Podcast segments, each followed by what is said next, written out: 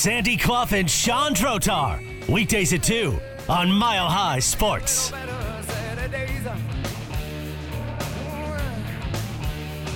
Welcome to the show. The Denver Nuggets will be taking on the Phoenix Suns in Game 3 in Phoenix tomorrow. When you look at some of the uh, maneuverings around the NBA playoffs, of course, last night the uh, Celtics got revenge on the Philadelphia 76ers, who surprised them in Game 1 without Joel Embiid, with the MVP showing up. Uh, suffice it to say, he did not look 100% right. He And, had uh, no business playing in that game. None. And even the announcers were saying if you've got to wear a knee brace that bulky and that cumbersome, you shouldn't be on the floor. I'm not saying don't wear any knee brace at all, but they suggested on the telecast, I think it was uh, uh, Allie LaForce Mhm. doing the I think that's sideline, right. and, and she had a, a good report. She said they had tried several braces, and they must have said we have to come up with the most cumbersome possible brace to put on that knee. Um, if if we're going to medically clear him to play, and my answer would have been, then he shouldn't be medically cleared to play You won without him. because he's falling down. Now, one instance early in the game was clearly a flop, and Grant Williams got the foul for Boston, and the expression on his face, he didn't touch Embiid. Embiid just fell down, trying to draw a foul on a flop, which is undignified for the present day MVP. In any case, a few minutes later, he's running down the floor and he just falls down. There's nobody near him, and he's not flopping. He just falls down. And at that point, I think it was Reggie Miller uh, doing the game with Kevin Harlan. And if I'm mistaken on that, I'll stand corrected. But in any case, I, I think it was Reggie Miller who said that brace is really bothering him. Yeah. and uh, he, he simply had no business playing. And I, I don't say I agree with Stephen A. Smith all that often, uh, but he said on ESPN uh, a day or two back, certainly before the game started last night, that having won game one in Boston, calculate the risk reward benefits of playing Embiid in game two. There's no reason you play if he's got two. that much that he has to wear. There's, there's no reason to play him. And- and you, you- won your game in Boston. Get him healthier. Maybe it's 5%, maybe it's 10%. Maybe he doesn't have to wear quite as cumbersome a knee brace, but don't play him in game two. You have no reason to And- play him in game two, and yet they played him. that if that was going to be the case, you maybe should have looked at things about halftime with James Harden and decided, okay, we're going to rest him too, because of course he played that brilliant opening game, 45 points in the opener to get that surprise win. But it appeared that, you know, turning back the clock has its costs. 32 minutes last night, two yeah, for only 14 32, shooting. though. Yeah, I understand. And he wasn't going to play anything like that, whether Embiid played or not. He was not going to have anything close to But I do get the- the argument Uh, but he there. only played 32 minutes. It- it- Embiid played 27 minutes. That's 27 wasted minutes, 27 minutes of additional wear and tear. I don't care what kind of brace he's wearing. And it was simply uh, malpractice, either by the medical people or by the 76er brass in overruling the medical people and striking this kind of absurd bargain that if you construct a brace that's bulky enough, he has to be able to play.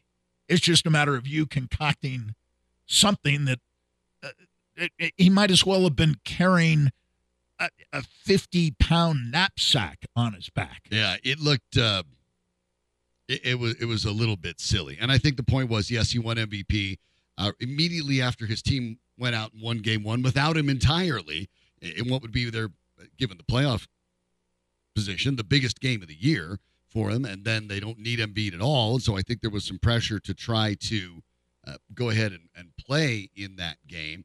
But yeah, it, it'll be interesting to see where all this this goes. But it, it- I looked at that and I thought a little bit about the Phoenix Suns, simply because you have an, an injury prone player in Joel Embiid, extraordinary talent, but injury prone. There's no way around that. You have an, an aging player in James Harden who isn't able to give you as much as he used to. Not that there's anything wrong with his game, as you can tell, but at his his age and the mileage, uh, given all the games he's played in his career, not going to consistently have those type of performances. And I could not help but look at the challenges that Phoenix has right now with Kevin Durant in a somewhat similar situation, MVP caliber player that is has been injury prone and is, let's say, to a certain extent, somewhat fragile when it comes to missing games, and an aging Chris Paul that is now out for at least the next two games of the series, and the potential risk of stacking your team with a pair of talents like that.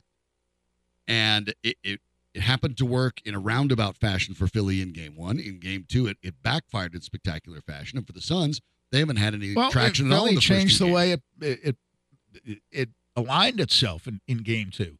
I listen, you, the wounded tiger theory only applies for so long. Boston, with or without Joel Embiid playing for Philadelphia, is a better team. Boston should never have lost game one. They played with their food. A couple of guys got hot on Philly's side, not just James Harden, but Maxey. Mhm. Uh, Harris had a great game. Uh, they had help from their bench. Melton was very good in game one. And all these guys came back to earth. All of them did.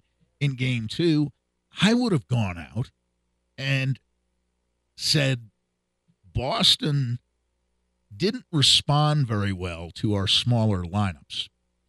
And Reed played a perfectly good game in the middle for us in game one. We're going to run that back. And almost certainly will lose the game, but we're not going to win with Joel Embiid playing at 20%, 30%. And that's all he was last night. He was a shadow of the player he once was uh, before the injury uh, the MVP player he was this year. He wasn't even close to that. Yeah, he blocked a few shots. But Reed had a block or two, I think, in game one.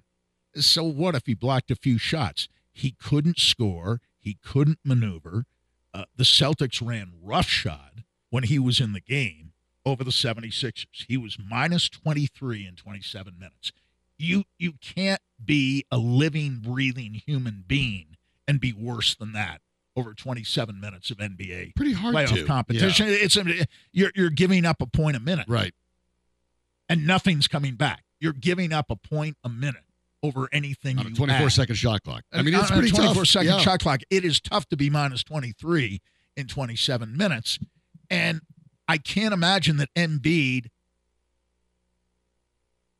wasn't thinking after the game. I should have stood in bed. I'd have been better off. Just stay in bed, and don't give them a chance to evaluate me. Don't shoot around in the morning. A shoot around does not get you ready to play a game that night. The 76ers apparently cleared him after the shoot around. He didn't do anything in the shoot around. Then they said he had a pregame workout that was a little more intense. I guess. I think I understood them to say that. But it, it- to me, that was totally irresponsible uh, because it was so completely unnecessary. They were going to lose the game most likely anyway. They didn't need the game. That There are playoff games, believe it or not, that really aren't very important. And the least important playoff game takes place in game two After you've won game one on after the you've road. won on the road in game one. Yep. You are right.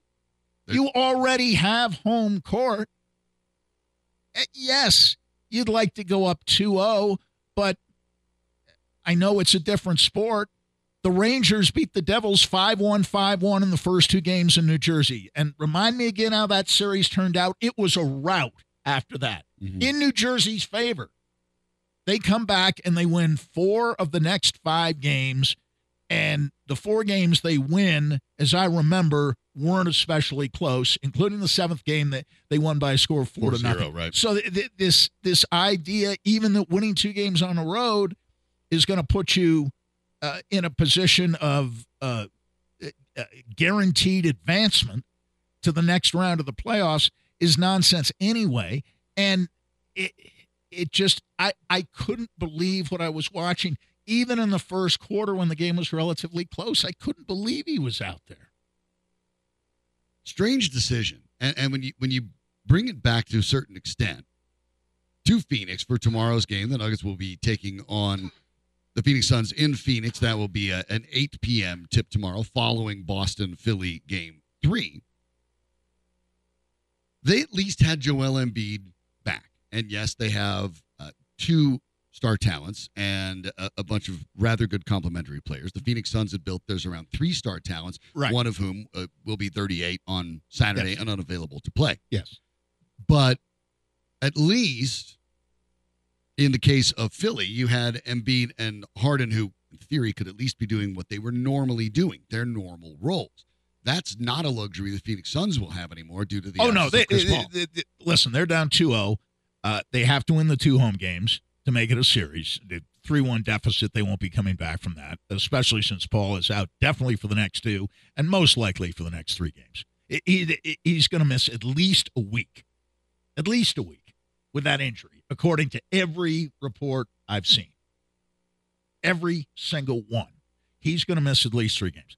So, you know, they, they're going to have to ramp it up and play Durant and Booker 40 to 45 minutes a night. They, they have no other choice. There's no other way they can win.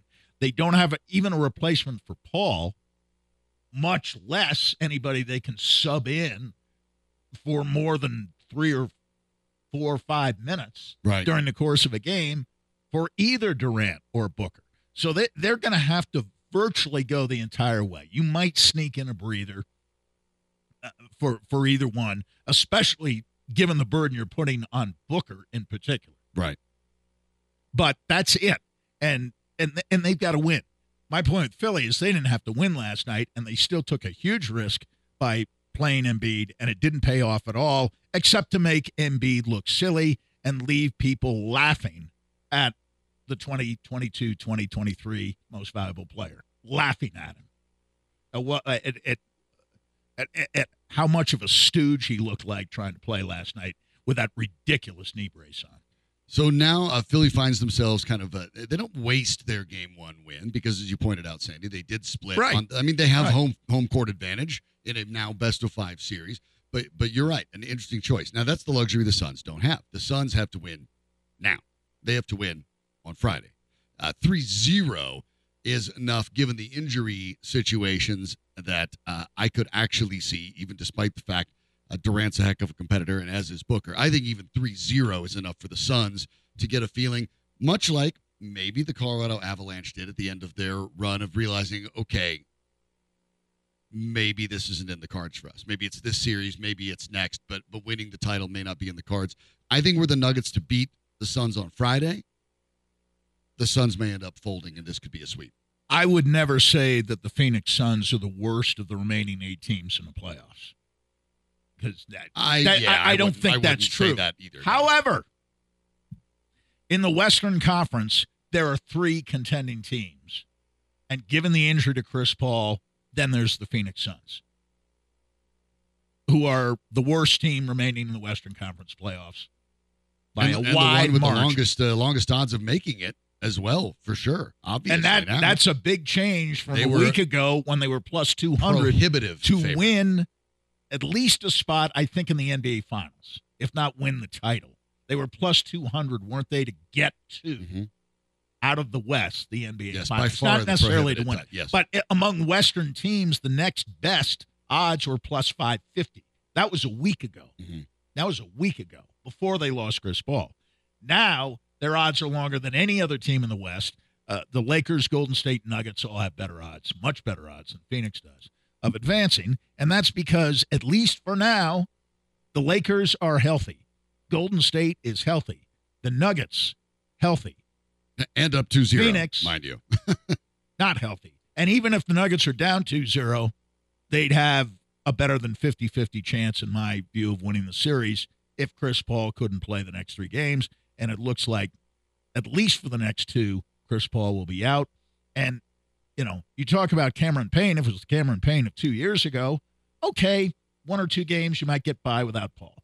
But it isn't the Cameron Payne of two years ago. It's the Cameron Payne of 2023, who is a wholly inadequate replacement for Chris Paul, as we saw in Game Two. Right. And I think that's uh, that part of it is is really quite fascinating because yes, you're uh, you you look at this situation all of a sudden and and uh, look the the odds right now over in Vegas uh, to now win win the championship. Number one, Okay. the, the Celtics plus 175. Now, keep in mind, it, Makes was- it was it was the Celtics sense. have been the leader for a while because the path through after Milwaukee got knocked out became easier. Well, But- sure, and and the other thing is Boston was the Eastern Conference representative in the finals last. Then year. it was the Suns. Right. And as this series started, in many places it was the Warriors and then the Nuggets behind Philly. The Nuggets were fifth. Now all of a sudden you're looking at the Celtics at plus 175, the Nuggets at plus 400, the Lakers at plus 500, the Warriors at plus 650, the Celtics, I mean the Sixers, pardon me, at plus 650 as well, and the Suns plus 1200. Nixon, he's Isn't- uh, isn't way far behind. isn't But that something? just shows you how quickly. 200 at least to make the finals to plus And out of 1200 the to four teams just to win the West, the Suns plus 650, the Warriors plus 375, the Lakers plus 225, and the Nuggets plus 130, almost twice as Wow. good as the Lakers. Wow, that that does surprise me a little bit because again, that's that they're setting that up according to what the betting public feels, Feels, and the betting right. public really likes the Nuggets. Starting to buy into and it. speaking of liking the Nuggets, uh, Sean Keeler wrote a terrific column today on Aaron Gordon and on the value of Aaron Gordon and the defensive value in particular in this series where he has smothered Kevin Durant in two games. But uh, there was one section of the column, uh, and I understand making the point that, that he's had value, but I think, and I, assuming you agree, that we're getting a little carried away when we go to, and I like most metrics, yeah, I, most I, I think metrics. that, yeah. but any metric, including in this case offensive efficiency rating during the course of the playoffs, any metric that shows Aaron Gordon to have been the Nuggets' best player in the playoffs and Michael Porter Jr., who played 23 minutes in game two the other night, to have been the second best player on the Nuggets in the playoffs so far. Nikola Jokic at number three, and Sean didn't go beyond that, but I would assume that Jamal Murray might be number four, but number four at best. Any metric that in the playoffs so far has Nikola Jokic as only Denver's third best player and Jamal Murray as their fourth best player at best should be thrown out the window and stomped upon post haste. Yes, uh, hard to to disagree with that because yeah, when you're talking about, I mean, and look, I I get it. You want to you want to dig things up and, and look through it, slice and dice in a lot of ways. I get it, but at the same time, if you were to look at the same that same metric during the regular season, because you know it's done by hundred percent possessions, and you were to look at the third best player on the team uh, in the regular season, it would have been Zeke Nnaji and Vlatko Cancar would have been fourth. so let's let's everything has to be taken within context, right? They've played seven games. Right. Why, why are you, with such a small sample size, going to offensive efficiency rating? And a big deal was made about, and, and it was Bruce Brown, who's a pretty good guy to go to, uh, saying this. Well, you know, Aaron Gordon's out there shooting threes, and got, that's exactly what the opponents wants want him him to, to, they do. want him to do he, that. he will never sustain the A- kind a- of a shooting 421 form. shooting percentage right from, from three. three point range. You want him taking those shots if you're the opponent, and I'm sure the Suns would be more than happy to let Aaron Gordon shoot threes uh, as far as his heart desires in games three and four. We will dig into that because it is it is interesting to look at those numbers. And the offensive rating and defensive rating have value, but this is sort of the idea of where statistics and analytics fit within the the pantheon of how to evaluate a game. the games. Yeah, and it's a little bit of both because, by the way, I get it, small sample size, but technically, not to pick on uh, Sean Keeler because I'm sure he did. I- Oh no, it, it's not. did. it's not uh, on I'm, Sean. I'm sure. I'm sure that he did preface that with a certain number, but Aaron Gordon is not technically the Nuggets' leader in offensive rating in the postseason per hundred possessions. He's Well, not. I'll tell you. somebody who's played two minutes. Uh, well, he's played seven. but, but Yeah. we'll tell you. But that- Ja- Jamal Murray isn't where you think he is either. So we'll look at look at this and realize that the difference between looking at small sample analytics as compared to watching with your eyes and taking it as all parts of the puzzle to compare how the Nuggets are doing. We'll do that next on Mile High Sports.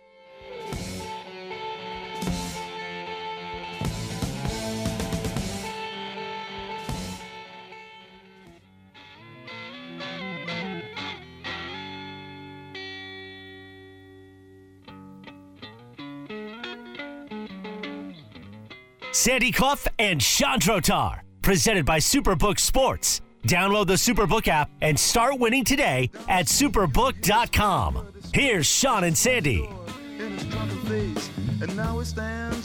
Well, as we're talking about the Denver Nuggets and how the, the Nuggets' performance in the early going of seven games in the playoffs for the, the Nuggets, the number one leader in offensive rating, which is a per 100 possessions uh, stat, is Peyton Watson. Now he's only played seven minutes. Seven minutes. But a Seven remarkably uh, effective seven minutes, uh, obviously, because if you, this, these are where things get silly, right?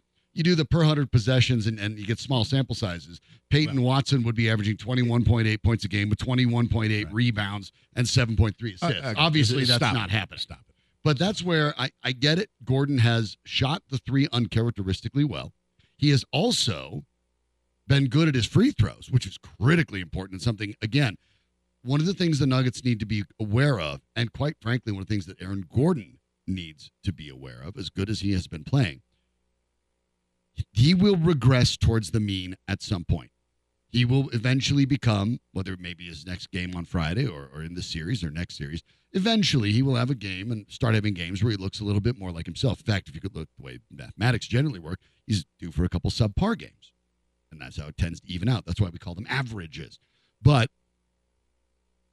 the Nuggets need to be aware of that. And Gordon does too, because he can't fall into the trap. You hit it on the head. Uh, the Suns are going to be perfectly content to let him shoot threes.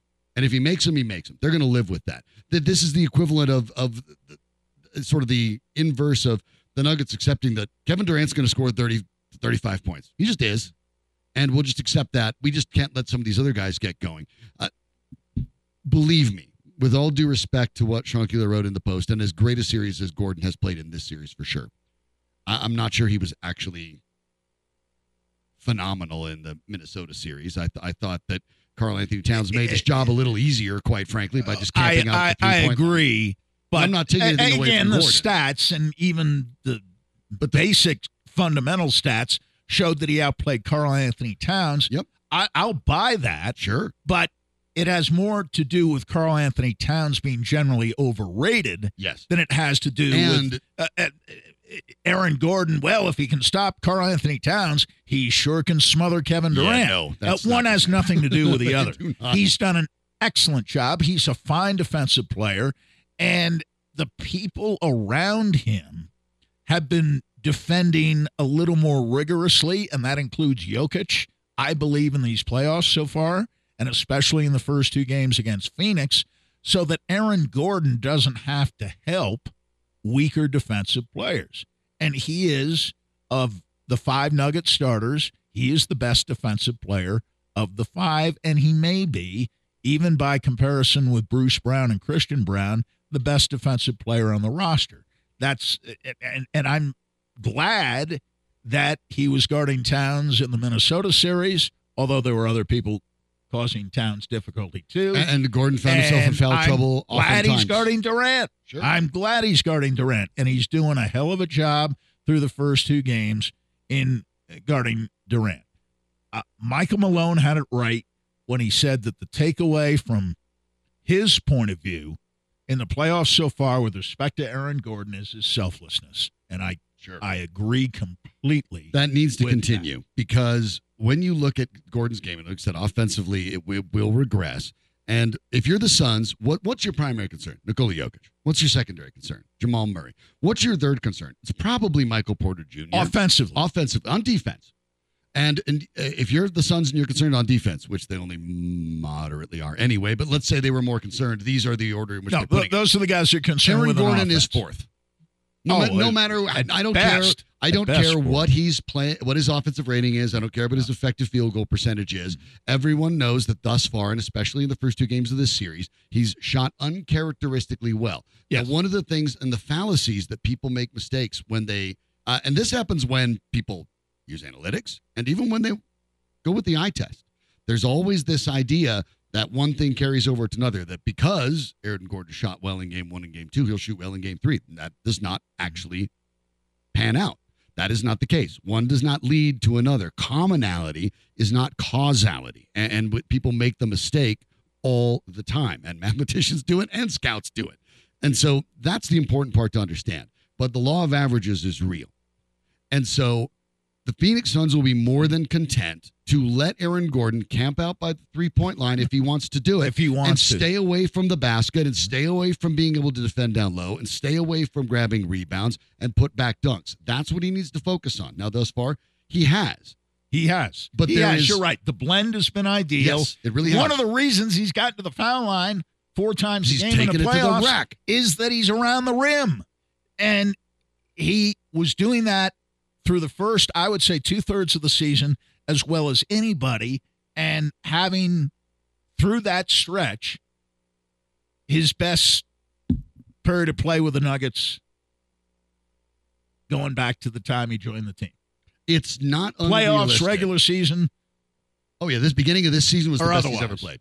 Yes, the best. the last third of the season when Jokic didn't play as much, Gordon ventured into some of those areas in which he is not as strong and he wasn't as good a player. He also had an injury. Mhm. And when he came back from the injury, from that time through the end of the regular season, frankly, he wasn't very good. The week off, which to his credit, Malone said would be a major advantage for the Nuggets in particular. Having that week between the end of the regular season and the start of the playoffs for the Nuggets, who weren't in the play in tournament, obviously, that's the value of not being in the play in tournament. You don't have to play any basketball games for almost a full week. This is the So Gordon healthiest recovered. team in the Western Conference. And Right. I granted, I understand that the, the Lakers are now more or less healthy, as are the Warriors, but they're having to still reassemble some of their team on the fly because of the injuries. The the Nuggets are right now have been and are the healthiest team in the West, and that matters. But I think when you when you look at the Gordon situation in particular, and and I'm just going to look at, at the regular season numbers the idea that that the three point shooting by Gordon has much difference. It really doesn't. In wins this year, 45 wins that Aaron Gordon played in, he shot two and a half three point attempts per game, made 33% of them. In the losses, 23 of them which he played in, he shot 2.7 three pointers and made 37.7. So no matter what, he was shooting roughly the same amount of three pointers, actually shot better in losses. And I would contend there's a reason for that because you're drawing him away from the things he does the best where he can be the the, most damaging um, and and effective around the basket. And And, you know- he draws fouls. He doesn't get fouled on jumpers. and let me give you some of these other Some guys too. do. He doesn't. When you look at his shooting percentage, despite the fact the three point percentage was better in in losses, the overall field goal percentage worse, 55.2 to 57.2 as it was in wins. When you look at at the rebounds and the assists, as you can imagine, even points per game, all the numbers actually on the offensive side go up in Nuggets losses for Aaron Gordon. And so I think the concern here, and this and this predates even his time with the Nuggets, not just this year and the year prior, but with Orlando as well. The knock on Aaron Gordon, the the fair one, not the one that he was a, a high overall lottery pick and should have turned into a superstar because he could dunk, not the, the but the fair one, and the one that that I, when the, they made the trade, which I liked, but talked to people in Orlando about it, somewhat familiar with that franchise. The major complaint coming out of Orlando was settles for threes too often, and he's not a very good three point shooter. Now, Aaron Gordon is not 21 years old. He kind of is the player he is. And and this is these are the kind of things you have to look at. This is the the fringes and the margins you operate on when you're trying to be a championship caliber team. We talked about Jamal Murray, brilliant player. However, when Jamal Murray is bad, it's when he thinks he needs to take on all the weight of the world on his own shoulders, tries to do too much, doesn't play well. Now, ordinarily, you're not worried about that. Trying to win a title, you better understand where your guys are at their best and where you're at the worst. Nikola Jokic has his flaws too. He gets in foul trouble early or doesn't get a couple fouls early. He can still, even though he's gotten better at this over his career, he can still get a little off his game. Frustrated with the referees. Aaron Gordon's drawback is when he is actually hitting a couple early threes, he starts feeling it from three and gets away from what makes him a unique player. And so these are the kind of things and the challenges that Michael Malone and his staff are going to have to navigate as this team continues to go along. You have to make sure that you maximize what your players can do and minimize the situations where the very human elements of their personality can come into play.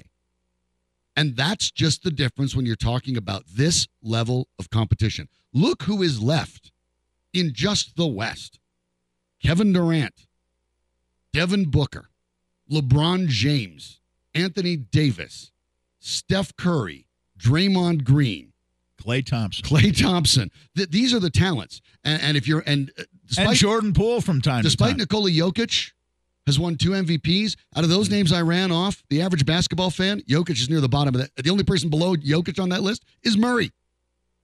The Nuggets have by far the least visible players of the remaining team. Are they the best team left? I think when they play well, they are. But that's the reality of what they have to face. And that's where I think when you talked about it, the coaching challenge for Michael Malone, when you compare to the other coaches, and to be fair, it's, it's starting to thin out. Darvin Ham doesn't have, he's done a nice job. I, he hasn't as Malone's experience, obviously in this case. Uh, all of a sudden, you know, do I think Michael Malone compares to Steve Kerr? No, I do not. In fact, I don't think there's a coach left in this that does anywhere. But Malone's challenge is to make sure with his players, the funny thing is, for the most part, and it is overconfidence that stings the Nuggets. And so when they are playing well like they are now, and I get the fact that the, the Suns are wounded and they have uh, they're missing Chris Paul, and that's going to make things hard. And I get the fact the Nuggets are up 2-0. But overconfidence is the Nuggets' worst enemy right now, and it's leaning all into it. So now we're going to find out. Michael Malone has done actually a pretty darn good job and a great job in this series, in the first two games of the series as head coach. A great, especially Monday night. Great when job. when the game was in doubt with heck three minutes to go. It was a three point game, Mhm. one possession game with three minutes to go. Now I I never thought the Nuggets were going to lose the other night, but a lot of that had to do with the way that Malone deployed his personnel the other night. I thought he was pitch perfect in just about every move he made. And it was noticeable that every move he made seemed to work out. And by the end of the game, you look at the box score, and the eight rotation guys all played from 16 minutes on up to whatever it was, high Right. 30s. Yeah. I don't think Yeah, it anybody wasn't- played more than 40. No, it wasn't. I No, may be mistaken. I don't believe. So. I I don't believe so. I think I'll have to look, but I think Murray maybe maxed out at 39. But I think you're you're pretty close to it. well, yeah, I'm saying nobody played. Right. Yeah. And uh, oh no, no, as sorry. Uh, Jokic and Caldwell Pope got to 41. Murray at 39. Oh, that's right. 39. That's that's right. But you're you're right. But at the same time, these things do. Uh, that's that's the the challenge here for Malone. This is an opportunity for him to take the next step, and it builds on itself. Right. You can watch it with with the Warriors with Kerr. When Steve Kerr pushes a particular button, and you as a fan may watch that game game and go, "That's interesting." You know his players trust him to do it because he's done it before and it turns out well. Michael Malone now has an opportunity as he's building upon this that when he's making these moves like he did on Monday, more and more the players are realizing, okay, co- coach has got this. He's making the right choices for us. The Nuggets need all of this to win their first title. A- And while it's really all systems go right now, that now with with with Philly's abysmal loss last night, the Never Nuggets have looked like the best team in the playoffs that's still around. Period. They have. They have the lowest tied, tied for the lowest number of losses. And they look terrific doing it. But they're trying to do not only one thing they've never done before, but two things they've never done before. They've certainly never won an NBA title, but they've never won a Western Conference title. And every game they get closer to it. You heard about this in the Stanley Cup playoffs all the time, right? Yet it. It's not that different. Still need 16 wins. Still mission 16W for the Nuggets, too. And every single one that you're pursuing is harder than the one before. And so for the Nuggets, my only concern is that things look so dire for Phoenix when the Stephen A. Smiths of the world are piling on and saying the Suns have no chance against the Nuggets. That's I want the Nuggets to be fingers in their ears, going blah blah blah blah, not paying attention. Right. Right. Uh, and, uh, you know, I'm not saying that they'll absolutely win tomorrow night or should have to win tomorrow night. They don't. Oh boy, if they could though. They don't. Uh, they don't. And and I I kind of thought this way with Minnesota and didn't really work out. Minnesota actually played a little better in game four than it had in game three. Both were home games.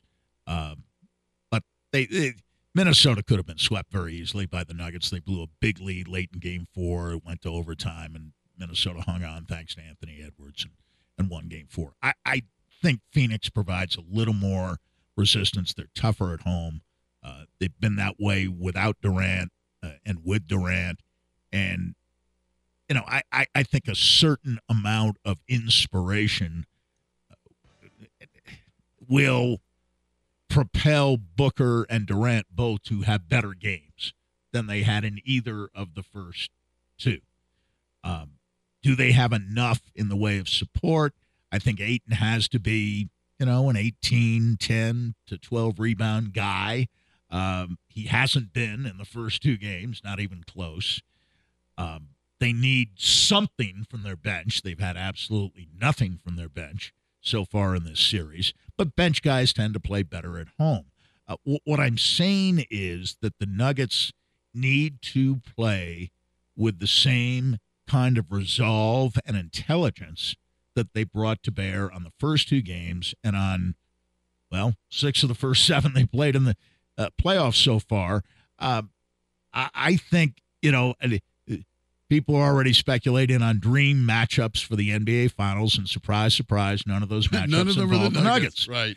But I actually think the Nuggets and Boston would be the purest matchup going by the fact that uh, the Boston Celtics are running a very familiar offense to Denver basketball fans, and we'll get into that a little bit later.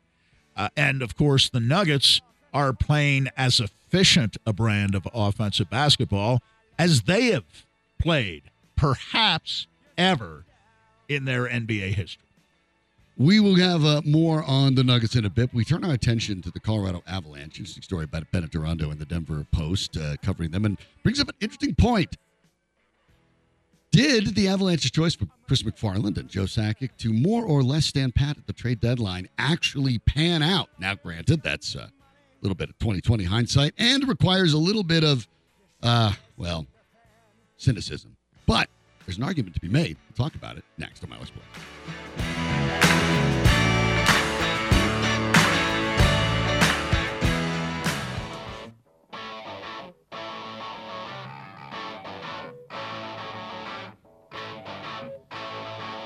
This is Sandy Clough and Sean Drotar on Mile High Sports.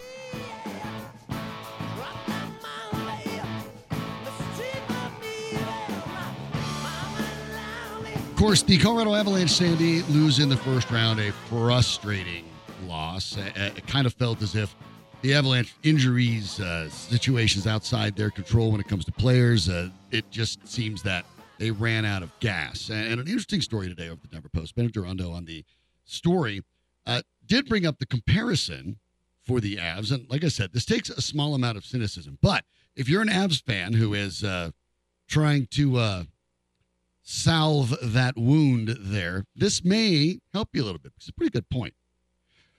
The Avalanche were criticized by a few people, uh, this host included. I point the finger right at myself for being a little too passive at the trade deadline and not going and getting more depth. Well, they didn't do it. And I do still believe, quite frankly, more depth might still have the Avalanche playing right now. They only lost, uh, you know, in game seven so I think they could have found a way to, to make it bad with a little bit more depth, as depth was the problem for this team, that in a power play that the lights completely turned out on.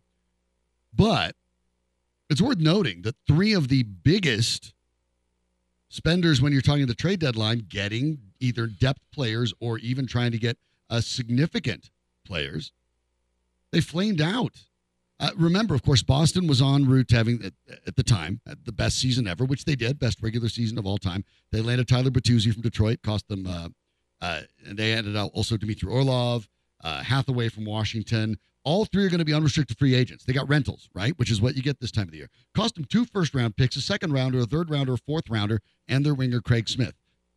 Their season's over at the same time the Avs were. Took one more day. They were out one day after the Avs were after. Game seven well, in their they, series. they both played game seven. So no, that was they it. lost the same day. Oh, you're correct. I'm sorry. Sunday. They lost on the exact same day. Same day, just hours apart. I mean, the Bruins had the early game, and the Avs played and later. they blew a 3 1 series lead. and they and they were up three one, and they were up three two, which the Avalanche, of course, were not in Game Seven with just over a minute to play. How about the Rangers? Rangers, of course, puts got some name Well. players. They went and get Patrick Kane. They get Yeah. Vladimir Tarasenko, of conditional first, conditional second, conditional third, two fourth rounders, uh, a forward, two a- AHL defensemen, and guess what?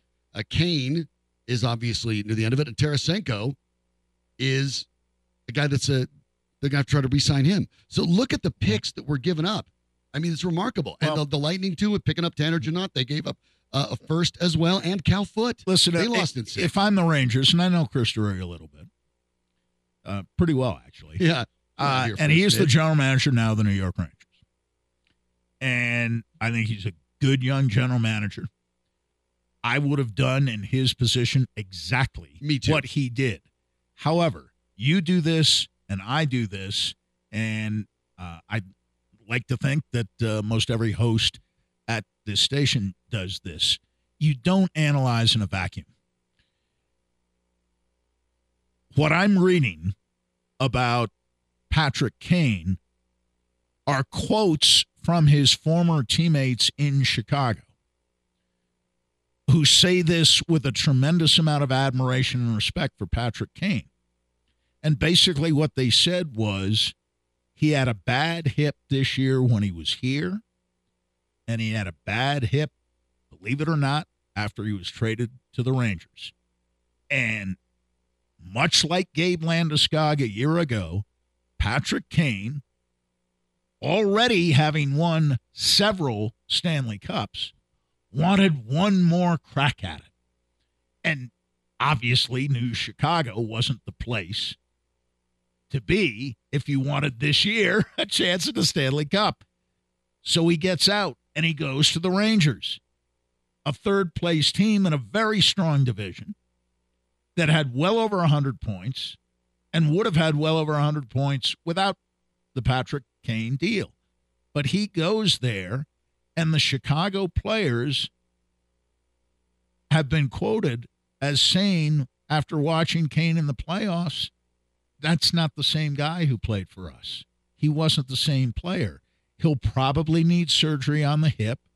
Who knows how many years he's going to play?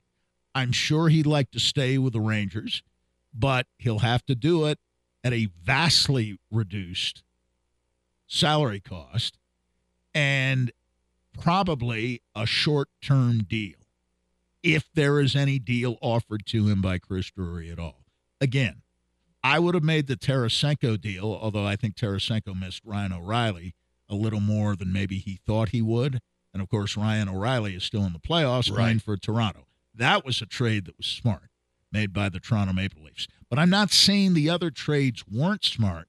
What I'm saying is that sometimes guys don't adjust and sometimes they're hurt. Sometimes they're hurt and a bit of damaged goods when you get them. And that was the case with Patrick Kane. Patrick Kane was one of the players I thought the Avalanche might go after, especially before the season began.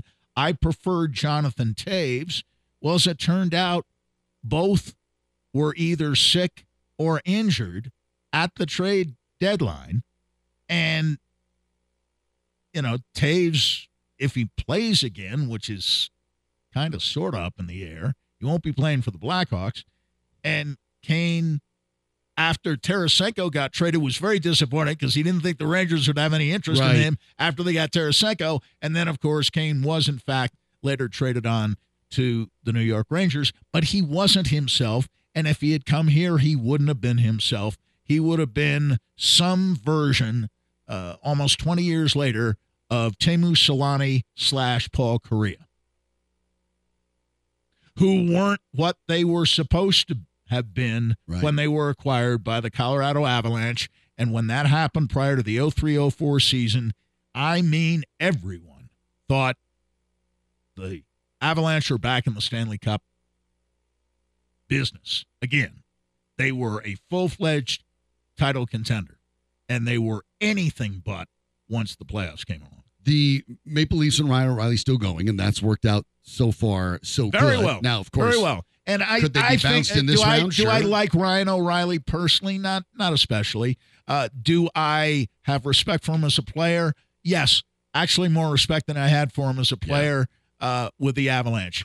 he works hard. He has grown as a player. Uh, he was uh, uh, Conn Smythe winner, I believe, in 2019 when the Blues won the Cup. I mean, he's won a Stanley Cup. Now let me let He's me won a Stanley something in the Cup. bud. and he's he's very good for Toronto. The idea that he would have come back here, Yes. of course, ignores the fact that he left on very, Very bad, bad terms, terms. every time we- with yeah. At least one major figure of the Avalanche organization, who is still a major figure in the Avalanche organization. Joe Sakic basically had the same view of Ryan O'Reilly as I did. And I didn't come to my view because of Joe Sakic, and he certainly didn't come to his view of Ryan O'Reilly because of me. But we had basically the same view of him, at least when he was here. Good on him. And listen, uh, there there were times when you you wondered whether uh, you know the Avalanche ended up getting uh, rid of both O'Reilly and Matt Duchene. Not it wasn't they kept one and let the other go, and they let the wrong guy go. They they got rid of them both, and especially the Duchene deal was a, a tremendous bonanza as it turned out for the Colorado Avalanche. But what I'm saying is, uh, trades made with the best of intentions at the deadline don't always work out. And the Avalanche did incredibly well last year, although for a while it appeared that Josh Manson wasn't working out here. Right. Uh, Artturi Lehkonen was always working out here, but uh, Josh Manson was not.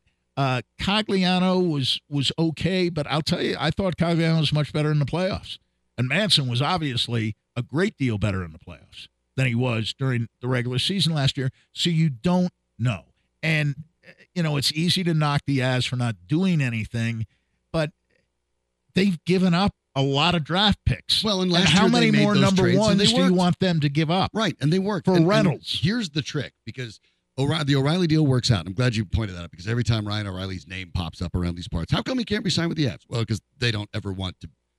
He doesn't want to play here either. Yeah, to quote one Taylor Swift, uh, they're never ever getting back together. That just learn to live with it, everybody. It's ha- that's the way it's going to go.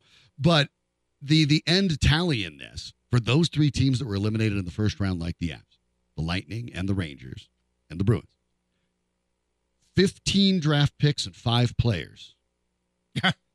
For those additions, Yeah. and they got them no further than the Colorado Absolutely. Avalanche, and they probably won't be re-signing a single one of them. Probably not.